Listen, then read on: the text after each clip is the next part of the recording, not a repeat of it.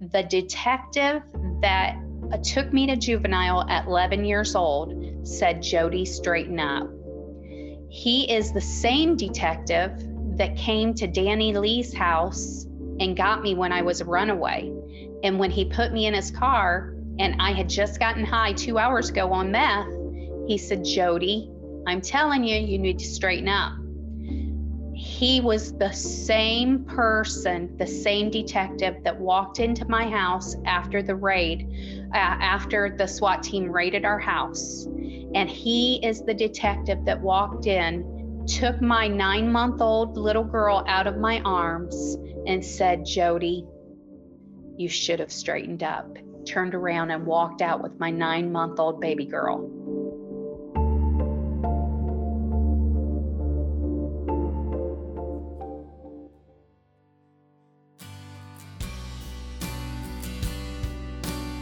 You're listening to the Reframing Ministries podcast, providing strength for today and hope for tomorrow for caregivers and their families.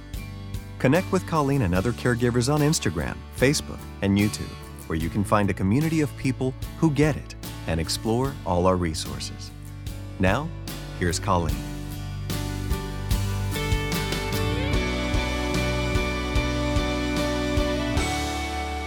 Welcome you again to Reframing Ministries podcast. Whether you're watching this on video or listening to it through uh, however you hear your podcast, I want to give you a little heads up because our discussion today with my wonderful guest has some adult themes in it. So if little kids are around, it may be a good time to listen to this a li- listen to this a little bit later. And I also want to say if you are hearing or watching, this story is for every single person alive today because it's one of redemption. It's one of incredible darkness, incredible, incredible pain, and suffering and also redemption and how God finds us in the middle of what we think is absolutely impossible. So, that said, my guest, Jody Ballinger, thank you so much for being with me today. Thank you so much for inviting me. I had the delight of reading your book, Beautifully Unbroken A Prostitute's Daughter. Why don't we start out with you giving us the background of where you came from, your childhood, and things that went on then. Okay. Well, um, at, as I wrote the story, because I did put um, the prostitute's daughter, uh, I started my book out with my mom's story, and my mom has a had a really sad story. Um, at the her very first memory that she ever had was of her stepdad abusing her, sexually abusing her. Um, that lasted until she was out of the house, which she um, she got married very early to get out of the house. Um, when she got married, uh, she had uh, my sister, my older sister, which is about 10 years older than me. And then um, my brother came about a year after that. And um, bad marriage. Um, he didn't uh, provide for the family. He he was a working man, but he kept all the money to himself. Uh, was a womanizer, um, and so basically they were left to fend for themselves. So mm-hmm. she ended up giving the kids to the grandparents, and um, she went out on the streets. Well, it wasn't very long at all before, you know, some she got in the presence of wrong people and they kind of escorted her into you can talk somebody in to doing things that you would not normally think that you would do mm-hmm. and just um, all the circumstances that she had already been through that was like an easy step for her and um, so she started prostituting um, she was a prostitute for a couple years and um, one of her Johns one night um, didn't let her go. He hmm. actually kept her uh, in a room, locked her up in a room, and um, kept her there. Um, she was there. Um, and one day, thank goodness, she was there for several weeks. Hmm. And one day, he forgot to lock, to lock the door. She was able to escape. Um, so she's running down the street completely naked, screaming for help. Um, a she was um, they got her help um, and she said that she doesn't know um, whatever came of charges about the man she just didn't want any part of it so i don't even know that that man even ended up going to prison or anything mm-hmm. and uh, so then about a month after that her and my dad met now, let me give you some background with my dad. My dad came from a family of thieves. So, um, this is um, at a very early age, him and his sisters uh, were taught how to, when you're over at your friend's house, you get into the mother's purse, you take her money. Um, when you're at the park, you to distract uh, the parents and um, my dad was to go into their car and um, get the get in their billfolds and take their money. Um, so we're talking uh, 45 1945 uh, and my dad was born in 1935 so here's 19 uh, before even 1945 so all these um, people are complaining to the police. Uh, you know, somebody's stealing our money when we're at the park. So they pe- they set up a, a sting operation, and here they see my dad, a little kid about eight nine years old, coming to the uh, park with his three young sisters behind him, and they literally watched the whole thing happen. So then they get all the kids, my dad and his three sisters in the car, and they said, Okay, we're gonna, we need to take you back home. Well, their home was a tent that they were living in. So they end up taking them to this tent where their mom and dad was. And um, and so for them to escape going to the children's home, um, the mom and dad got uh, got them, left town, and literally they hopped from city to city. And um, so he said that he had all kinds of odd jobs, but anyway, they were raised to be thieves. Um, and uh, and then eventually my dad um, my my grandma because it kept happening um, my grandma went to women's prison. My uh, grandpa went to uh, men's prison. My brother uh, my dad was sent to boys school and then the three young girls were put in the children's home um, because it kept happening no matter where they're at. Okay all of a sudden all these burglaries are happening. Um, so that's where he came from. So my dad had already at this time uh, had been in prison three times. So he had just gotten out of prison. My mom just escaped from what she escaped from and then they got together. Um, they got married. Um, they had me and my sister and then adopted my little sister and then one day, um, I was nine years old. I was coming nine years old in the third grade, came home from school, and there's a U Haul uh, sitting in our driveway. And I'm thinking, what's going on? I walk in the house, there's nothing left in, left in the house. And my mom told me very nonchalant, nonchalantly, we're moving. And so that next day, me and my mom and my two sisters are now at her house in the middle of Cleveland, Ohio, in the ghetto of Cleveland, Cleveland, Ohio. And her sister and husband are drug dealers and not small time drug dealers, big time drug dealers, uh, to where there was 13 gallon trash bags completely filled to the top, couldn't even close them. There was so much in them.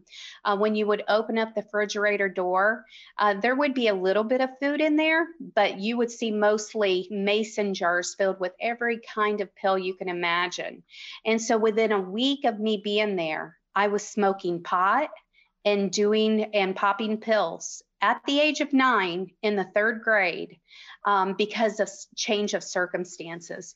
It was at that time um, my life just completely, uh, I mean, I really had no guidance after that. Um, and I was growing up, I was that person that I really needed to be loved and I really mm. needed the mm. guidelines. So I was the little girl out looking for love and I went to all the wrong places. And so that's uh, 11 years old. I um, went to juvenile detention for the very first time the first time. There was many, many times after that. Hmm. Um, and I was in and out of the juvenile, in and out of children's home, just because I was able to do anything I wanted whenever I wanted. Um, well, let me um, ask. Let me ask you this question because what you're talking about is a mom who's completely absent, a dad who yeah. is not present at all. So there's no attachment. There's you are you are as Diane Langberg says, you are marinated in trauma and in abuse yeah. because sexual abuse was also a part of your history as a oh, child. Oh, yes. So That's there's right. sexual abuse, I, emotional abuse, yes. physical abuse. There's always psychological abuse. That's that's in every kind of abuse. So you have really no moorings or anything no. to ground you. Of course you're going to be looking for love wherever you yeah. can find it. And pills and pot and drugs filled that vacancy yes. like you you couldn't say goodbye to your friends you That's know right. that that was just and i noticed throughout the story one of the themes was moving and moving and moving and moving which again is part of that lifestyle that now we're yes. talking about it more than we ever were sex trafficking That's was right. not talked about then but now we need to have this conversation you also noted a statistic that one in three girls are sexually abused and one in six boys. And I think that's probably only the reported number. I think there's that's so right. many more. And that's why we address these situations because they're happening all over the world. As that's you were right. that nine year old girl, what went through your mind? Popping pills, smoking, you had no guidance whatsoever. How did you what what was a day like for you?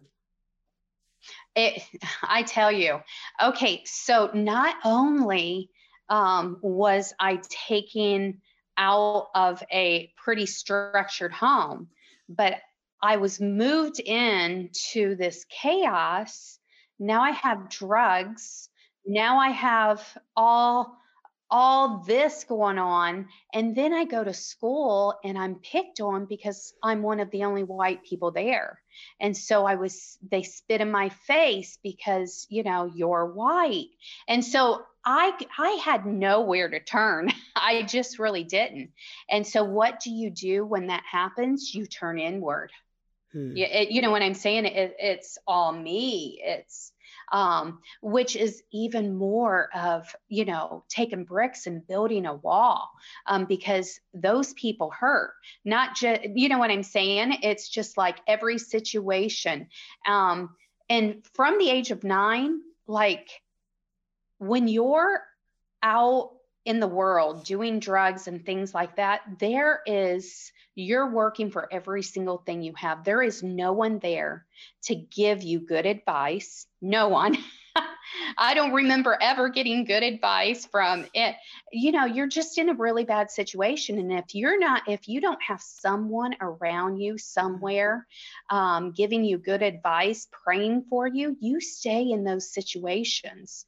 Um, so from nine years old, uh, like I said, 11 years old, I was in and out of juvie, um, children's home by 13. I'm in the Scared Straight program. Now, this would have been uh, uh, uh, let me see, probably 1983, 84 time. I'm going through the Scared Straight program. That's where you go go into prison and the inmates are screaming at you to listen to your parents. And I'm thinking, where I live. what live. parents do I listen to? exactly. Right. It's for all. And so, um, in fact, I think at that time your mother was actually taking care of your grandparents, and you right. and your sister were living alone. Alone. That's right. 12 years old. That's, that's right. That's 11 still in school. Yes, 11 and 12 years old. We were moved into a not even a full size trailer. It was a half size trailer at 11 and 12 years old. And uh, we were there, and she would come by um, every now and again to uh, make sure that we had food or anything that we needed. But we were told, Your aunt lives a couple blocks away. If you need anything, go there, which would have been her aunt. So that would have been my great aunt. But here we are, 11 and 12 years old, living on our own. But then, even again, uh, a few months later, when um, she did rent a regular house and we moved into it, even after my grandparents died and she moved back in the home with us, she really wasn't there. Mm-hmm. Um, I really, too, I don't know that she was ever. Um, you know, told that she was bipolar. But now that I know about bipolar, it so describes my mom. She was at one end to the other all the time. Um, so even though she was present, she wasn't really present. Hmm. Um, but there was many, many times we were left alone. Well, yeah, I want to so. call attention to something that you write at the beginning of your book that I think is very profound, and it really calls us all to um, greater compassion because as we look on the outside, you mentioned one of your friends being goth before goth was even a thing. Yes. And yes. a lot of times what happens is we look at the outside and think, well, there's nothing good that can come from that person, which is so wrong and so not Jesus. And the story that that Jesus tells us, which we have hope because of him. But you said yes. in this book, um, it's easy to hide what goes on inside an insulated frame of a house, stark and still on a patch of land with trees shading its mysterious secrets. From the outside, it can have a normal, cheery coat of paint, contradicting the hellstorm that is happening inside. I just want us all to pause and evaluate when you see someone who is goth, who is strung out on drugs, who's in juvenile, if judgment is the first thing that comes to mind, that's a problem. Yes. You had no direction. You had no one to go to. You had no money. You had to fend for yourself. And yes. you were doing the best that you can, not to mention the neural development that happens when you are so abused at such an early age. Even having a functional cognitive ability is frozen in places. And so it was just, you had to feel like two mice scurrying around wherever you could find anything. And then boys entered the picture, and you oh, had yeah. been taught to be seductive and to be mm-hmm. sexual early on. So let's talk about that entering the picture along with the drugs. Yes, yes. So, um, I, um, starting at a very early age, I had to have been probably three or four years old. Mm-hmm. Um, I had older brothers, a brother and sister that was 10, uh, nine and 10 years older than me. So um, his friends would come over. Well, here I am, just a three or four year old little girl. And I can remember one or two of them like luring me into the back and and we lived in a very wooded area at the back where we had our fire pit and and uh he would get me out there and then he would start tickling me. You know, it's a game and that's what everybody does to a little mm. kid, tries to tickle them. Well, tickling ended up becoming something different. Mm-hmm. And um and so yes, that started very early, but then it just kept going from one I felt like I had a sticker on my forehead that said free game, like do whatever you want to with her um, because it didn't matter where I went. I would go to my friend's house. Mm-hmm. Um, these were these would be people that are um, in my same grade or maybe a grade or two above me um, that's my age so you have to be watch your children who watch who you put your children around um, you know l- inform your children if someone does this, and this can be someone your age as well, this applies to them too. Come and tell me. Hmm. So many people don't let their children know. And then when it happens to them, they feel like they did something. Hmm. Oh, I must have done something for that to cause, which is all all victims, right? You know, well, if I didn't do this or that, maybe that wouldn't have happened. Um, yeah, there's so much self condemnation in that. And I think the process you're talking about is grooming, uh, yes. what they call it now. And another yeah. thing called an outcry, which is when a child will come to an adult or a parent and tell them, this is what happened. Most of the time, parents respond as your mom responded. Yeah. How could you say something like that? Of course, that's not happening. When statistically it shows most perpetrators are known by the family and yes. possibly are the caregiver or close to the parents in some way. So it's not some right. random person it's that just takes your child. yes. Yeah, that's right. It, these are people that they know and that they're watching their mom or someone close around them talk them up. Look how wonder this person is that is doing the bad things. Yeah. Um, aren't you going to hu- hug Uncle Johnny at Christmas? Mm-hmm. No, because. right. And so when parents force that, it makes it yeah. so much worse, so, so scattering and confusing. Yeah. That's right so you're 12 13 years old sexually mm-hmm. involved with oh yes i i um by 11 um by the by 11 years old i'm i'm sexually involved now um and um and and that just continued and i uh, like i said i just wanted to be loved mm-hmm. um, and so i would go from relationship to relationship to relationship uh, if they said they loved me you know, uh, it, it's just very sad uh, now that I'm grown and and can really think about it, how how open I was to mm. just just love me. I'll do whatever you need for me to do. Mm. Um, but uh, yeah, so um, and then I'm a fighter. Oh, I uh, I'm learning how to fight because we don't have a lot of money. So I'm not getting new school clothes. I'm not, I don't have anything. So going to school, um, I learned uh, like it in when I was nine years old. When I went to school, if I uh, didn't fight back, I would. I mean, it would have been all over. So I learned right then that I was going to be the bully. you know, and well, bullies bully others. Yeah. I mean, we learn yeah. to bully by being bullied. So right. most bullies have learned that behavior because that's yeah. what happened to them. That's right. And I, in my head, was like, you either do this or they're going to run you over.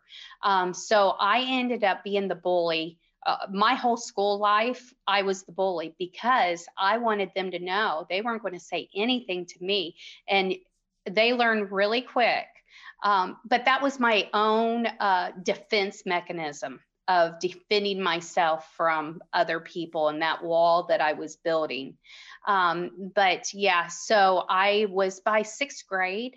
I um, I skipped school in the sixth grade for two months um, and I ended up going to juvenile, and and that was right before graduation, sixth grade graduation. My teacher came in to juvenile, and he said, "Jody," he says, "I got it approved for you to walk with your sixth grade uh, class to graduation." He said, "But because you're in juvenile, you have to wear handcuffs." But what we'll do is we'll put a sweater over them so people can't see you or see them. And I was like, you know what? I I'm not going to do that. But you know, my sixth grade teacher was the best teacher I ever had because he realized where I was. He realized what I was doing and he so wanted to help me. Um, so then I I just ended up being the partying girl, um, doing whatever I wanted. It never led me to any place good.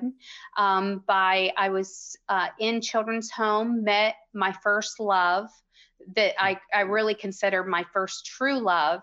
And he came from a family that was, he was able to do whatever he wanted whenever he could too. So, um, so I moved right in with him. Now here I am. I'm in the, um, let me see, I'm in eighth grade. I'm living with my boy, my boyfriend, and um, and then my dad. Oh, and my mom is out of town with her uh, boyfriend, so she now lives in Kentucky, and she left me and my sister home alone. And um, so then I moved in with my boyfriend. My dad finds out and makes me move move in with him. That only lasted about six weeks. I ran away, moved back in with Danny. So now I'm on the run. Um, so me and Danny um, go to different places to try to avoid the cops. But while I was on the run, Danny introduced me to meth. Hmm. And so now I'm on meth. I go the very day I did meth, um, about two hours afterwards, the police catches me at his house. I am now in juvenile detention. Danny's upset, and he, him, his mom, and two of our friends get get in his truck. They're drinking, going around the reservoir. He gets into a collision and is almost instantly killed. They said that he couldn't have. It was within a minute, and he had probably passed. Um, so the next day, I was told um, that what happened. So I'm even in more shock. I mean, my whole childhood was just shock after shock after shock. Visit us at reframingministries.com for all of Colleen's interviews, articles, recommended resources, and more. While you're there, don't forget to subscribe and receive our free five day video devotional series where Colleen provides pointers for navigating daily life and struggles.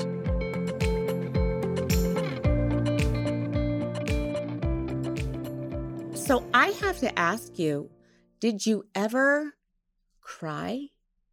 You know what? Hardly ever. Right. I didn't think Isn't so. that something? I learned for, at nine years old um, to cover my feelings. You know what I would do? And I just thought about this yesterday how uh, resilient children are. You know what I would do? I would walk around like this. Everywhere I went, I had a smile on my face, and everyone would comment, Jody, you just smile all the time. And that was my mask. Everything's fine. Everything's fine. As but you yeah. said, no one would ever guess the yeah. hell that yes. you were living in. And now yeah the boy that you liked, loved, was yes. dead. Yes. You were living at his parents' house. That's right. And you were taken. When was the time when you hit the hit rock bottom? Was that when you took the entire bottle of Tylenol? And okay. Yes. Yeah, you wanted yes. to kill you. You were like, "I'm done. I, I, yes. I'm done." I'm surprised you lived as long as you did without trying yes. that. Self harming is now something that happens so often. Were you mm-hmm. self harming at the time, or did you just I go? was st- not. Hmm. Okay, so this was uh, okay. So that that time right there was when I was living with my dad for that six weeks, hmm. and I when I moved in with my dad, first off, I had the worst stepmom ever. She hated us, um, so that's why my nev- my dad never came around us because she, if, if he came around us, if we came around him, oh, he was in trouble. So he stayed away from us pretty pretty much. We saw him twice a year, and that was it. And um, so here now I'm moved in with him, and I'm really trying to make it work. I, I'm like, I, I'm going to make this work, but she made it impossible. Mm-hmm. So the very night that I went, I'm done. I just don't even want to be in this world anymore. So all I had was that, you know, the little chapstick chapstick size with Tylenol in it. That's all I had in my room.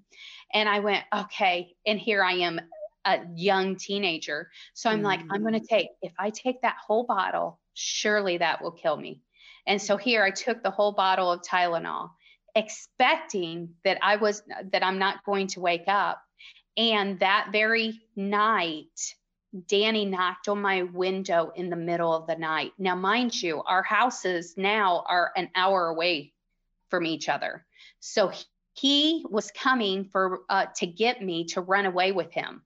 Hmm. So I had just taken those. I'm asleep and I wake up to the sound of Danny knocking on my window saying, "Come on, Jody, let I came to pick you up." my dad, which is right above me, hears him And um, I run upstairs. And um, so my dad, you know, calls the cops and everything. But that very night is um, Danny was there knocking on the window saying, Come on. And I had just tried to kill myself. Absolutely amazing. So that's when um, I ended up running away to Danny. And then uh, within uh, two weeks of that, um, Danny had passed away. Yeah. Well, let's skip forward. I mean, you're at the end and now he's gone. And you meet someone named Billy. And yes, yes and um, you end up getting pregnant. Yes. And y'all get married. You were what, 17? I was 17 years old. My dad signed the marriage license. He had to sign. Yes. And so, how do you have a relationship when all you have seen is is broken um yeah. addiction, prostitution, um, yes. sex slavery, grooming, the police being called? How did you even have know how to relate? Okay, this is, you know how little girls, um, little girls will grow up and they're dreaming and uh, about their wedding and about how you know they're going to be married with children and all that. That was not me. I didn't dream. And um, i knew that i was probably going to get married. I'll probably have a couple children.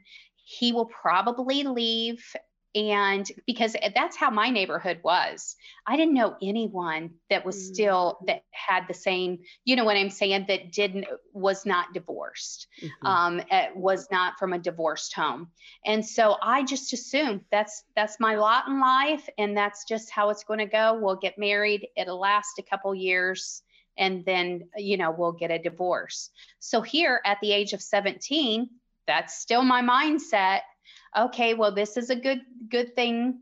And Billy is like uh, one of um, the only guy that I had ever met that was not in my surroundings. Billy, so in reform school, Billy and I met. And so he actually came um, from another county of mine. He actually came from a pretty good home. And everyone I was used to um, was in my neighborhood. We all lived the same. We were all in it together, and that's why we came. Be, we became our own family because sure. we were in the same situation. Well, that's and a so lot of the reason why games, why gangs come together. That's is right. because they have no one to attach to, so they attach to each other, and that attachment and, bond is sometimes even stronger. That's right. It is because now they've chosen to go into it. And they're they're going into that for safety but they're also mm-hmm. going in it for love. I'm going to belong here. Um, and that's why they're willing to shoot people and do everything else because their gang told them to is because that's all they have. I need to do i need to do whatever they tell me so they'll accept me. Um, what did but, you need to hear or as as as parents are listening right now if they have a child who has who is in that situation what advice do you have for them um, where their child is out on drugs doing mm-hmm. things that yes right. okay um, this is i say you need to get that now if they're young enough you need to get them in a placement and i would not even do same county placement i would go send them to a place that's out of county placement to mm-hmm. get them drug help and to get them away from those friends they mm-hmm. have to get separated from those friends um, they're always um, because you'll see later on in our conversation billy and i ended up having to do that mm-hmm. um, you have to separate yourself and um, and first of all do faith-based faith mm-hmm. faith-based placement and the uh, the place that billy and i met actually has it's called uh, josiah white's new possibilities mm-hmm. they actually have um, homes now now billy and i were sent there um, from the courts so they have a court section but they also have a private section um, to where they are separated from all their friends and they get counseling. They get drug counseling. They get counseling of something's going on something at some point went and that's not always the parents i mean as parents we always take it on ourselves but that can be lots of things happen in schools lots of things happen when those kids are spending the night with this person or that person. So um, but they need to go someplace where they can get counseling and drug counseling for sure.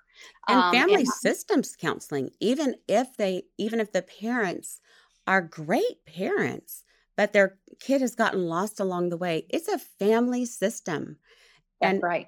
in reuniting if they are at a at a location separate for a while then there's a whole process of reuniting and learning how to be a family like the body the physical body each system each part has a plays an important part. So if That's one right. part is not well, the whole system is going to be somewhat compromised. In That's your situation, right. you had full compromise until you both went away and got help and got better. But then. Coming back, the SWAT team invades, you lose your daughter. That's right. You're incarcerated. So now let me take you through that. Okay, do you remember when I was 11 and I went yeah. to juvenile for the first time? The detective that uh, took me to juvenile at 11 years old said, Jody, straighten up. He is the same detective that came to Danny Lee's house and got me when I was a runaway.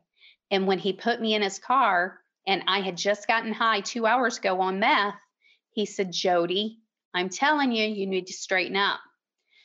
He was the same person, the same detective that walked into my house after the raid, uh, after the SWAT team raided our house. And he is the detective that walked in, took my nine month old little girl out of my arms, and said, Jody, you should have straightened up. Turned around and walked out with my nine month old baby girl.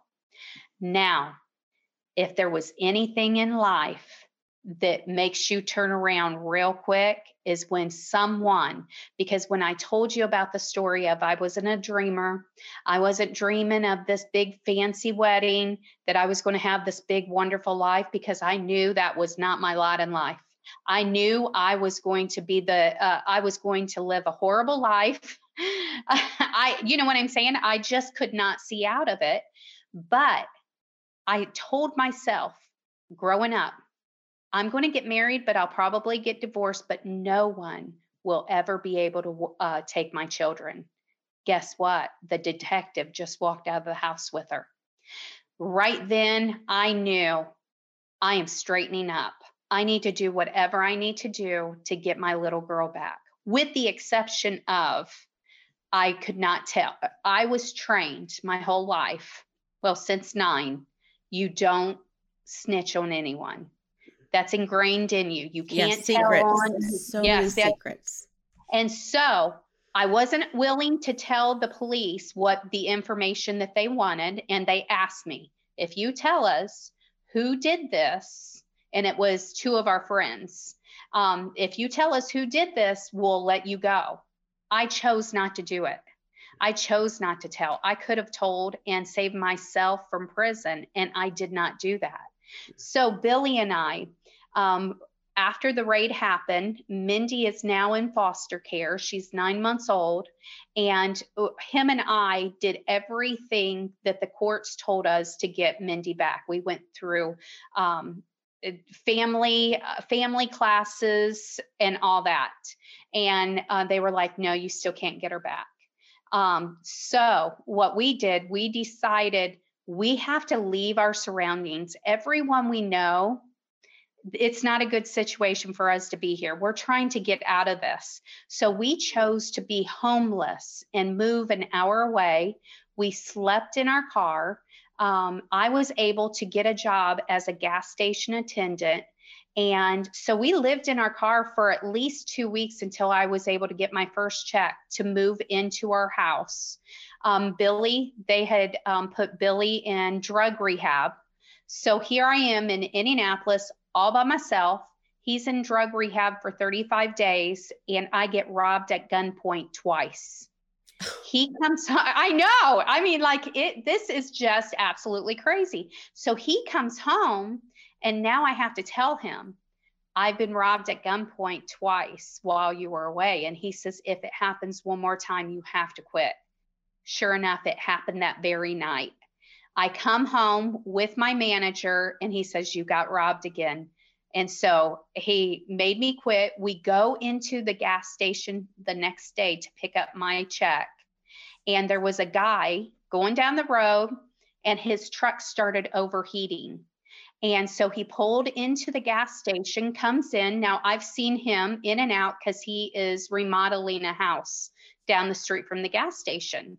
And he says, I need to get some water. I bring him out some water. He brings it back in and he says, I don't know what it is, but my truck's fine.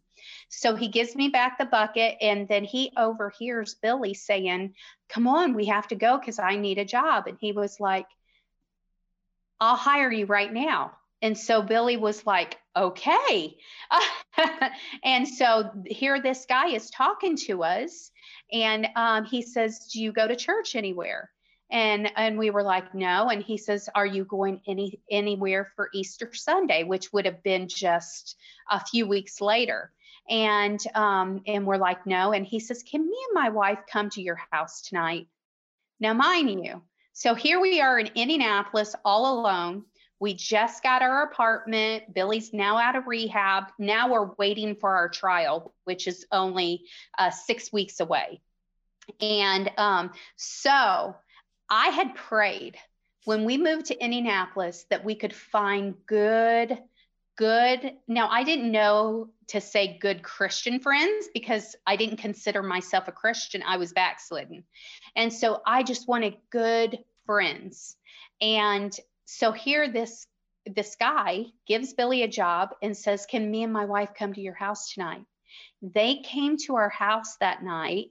Him and Billy talked in the living room. Him uh, me and uh, his wife Diana are talking in the kitchen, and she uh, she starts talking about the second coming of Christ. And I tell her, "Pray with me. I want to rededicate my life." Mm-hmm. And so he is talking to Billy. So the next day w- is a Wednesday night. They invited us. That was Billy's first day to work with him. And then they invited us to Wednesday night church. And um, so we go to their house. Go to their little church and we pull out, pull up to the church. We're a little late, and no joke, the church was going boom, boom, boom, boom on the outside. They were like worshiping so loud.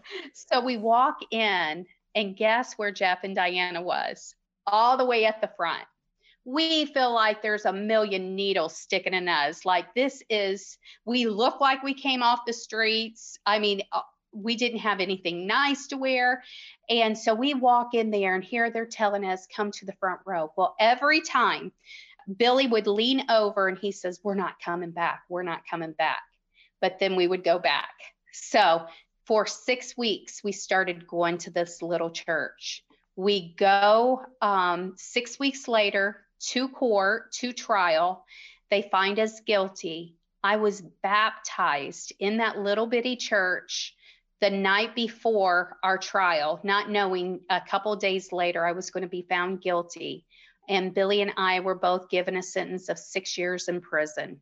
So the the women's prison in Indianapolis when I was 13, and they got in front of me and they were yelling and going, You listen to your parents, you don't want to be here. And I left there at 13 thinking, I will never be back here.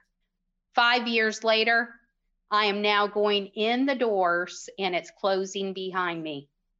And so we ended up, um, now Billy's mom was able to get our daughter Mindy. So Mindy was with his mom. Uh, we went in when she was, well, she was taken from us at nine months old. When we got out of prison, she was three and a half years old.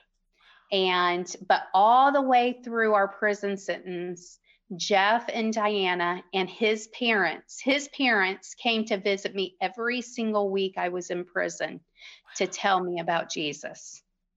Isn't And that something? I mean, Jesus just invaded your life Oh. with that one gentleman at the gas station whose car somehow had to be, Yeah. you know, pulled over. And that's so like Jesus. Um, right. I love that that you guys got to the church and looked nothing like what you thought you needed to look like. And they said, That's right. come to the front, come to the front. I want to emphasize that because for Yeah. every person watching or listening, Jesus says that to you. Come as you are, come to the front. My arms are open. I'm here for you. I am the answer. And I would That's right. assume that's what got you through two years of incarceration. You That's and right. Billy are still married to this day. That's right. That's right. 35, we'll be cele- celebrating our 35th anniversary this July 18th. Is As we- God? God It- is so it's good. amazing and Yes. and you had mentors that that helped develop you in ways that Right. never ever were poured into you before um That's as right. i as i come to a close i could talk about i could talk with you all day about your stories um can you just talk to the person who is longing for love who has Yeah. tried everything and they just don't know what to do Yes. I can tell you that you're not going to fill that hole with anyone but Jesus. Hmm. There's not a man or woman in this world that can fill that hole. Billy can't fill that hole in me, and I can't fill it in him. It's got to be filled with Jesus. And he's there for you. And he wants you to take that step today. And you put your whole heart, give him your whole heart, and he'll fill it and then um, it, whether you're married and you, and it's not going right or whether you're a single person. You give everything to god and god will take care of that. Hmm. i truly believe that. And if you're in a uh, if you're in a, uh relationship to where there is abuse get away. God doesn't want that. God doesn't does not want that. And if there's a church out there telling you stay, stay, stay, that's not that's not God. You Right. get you and your children away from that. Absolutely. And um yes, but I can tell you God is there and waiting for you right now. And you fill that hole with Jesus. Well, you guys have a ministry now. Billy's recorded several um, music albums, which is great. How can people get a hold of you or find you? Uh billyballinger.com Okay. or jodyballinger.com. Okay. And do you do speaking together or separately or? Usually separate. I usually do more of the women's conferences. uh-huh. Um, Billy um, speaks in churches, and um, and then he also does uh, schools. Um, he speaks all or all sorts of programs. So Well, I think you've had about every experience that you could have that would be coming to the end of oneself, or at least you tried, and then your answer was Jesus. I love how you said in the book there are moments in time you look back and say, and you can see where the Lord intersected your life without you even knowing it or realizing it. yes, And that Yep. is what he's doing today in our conversation. He's offering you, the listener, or the, the person watching, hope, saying, right. just come to me because my arms are open. I am the answer. that's right. Jody, That's right. thank you for pouring your heart into this work, for your bravery in speaking candidly and authentically about your experiences. And I just pray that any person listening will fall into the arms of Jesus right now. Amen. Because where you are now is not at all where you started out. And that's the story of Praise redemption. God. that's right. Yes. Thank you Thank so, so much. This has been a wonderful time. Thank you very much, Colleen. Thank you again for joining us today. We hope you'll join us again for future discussions with Colleen and world influencers. The Reframing Ministries podcast is a production of Insight for Living Ministries.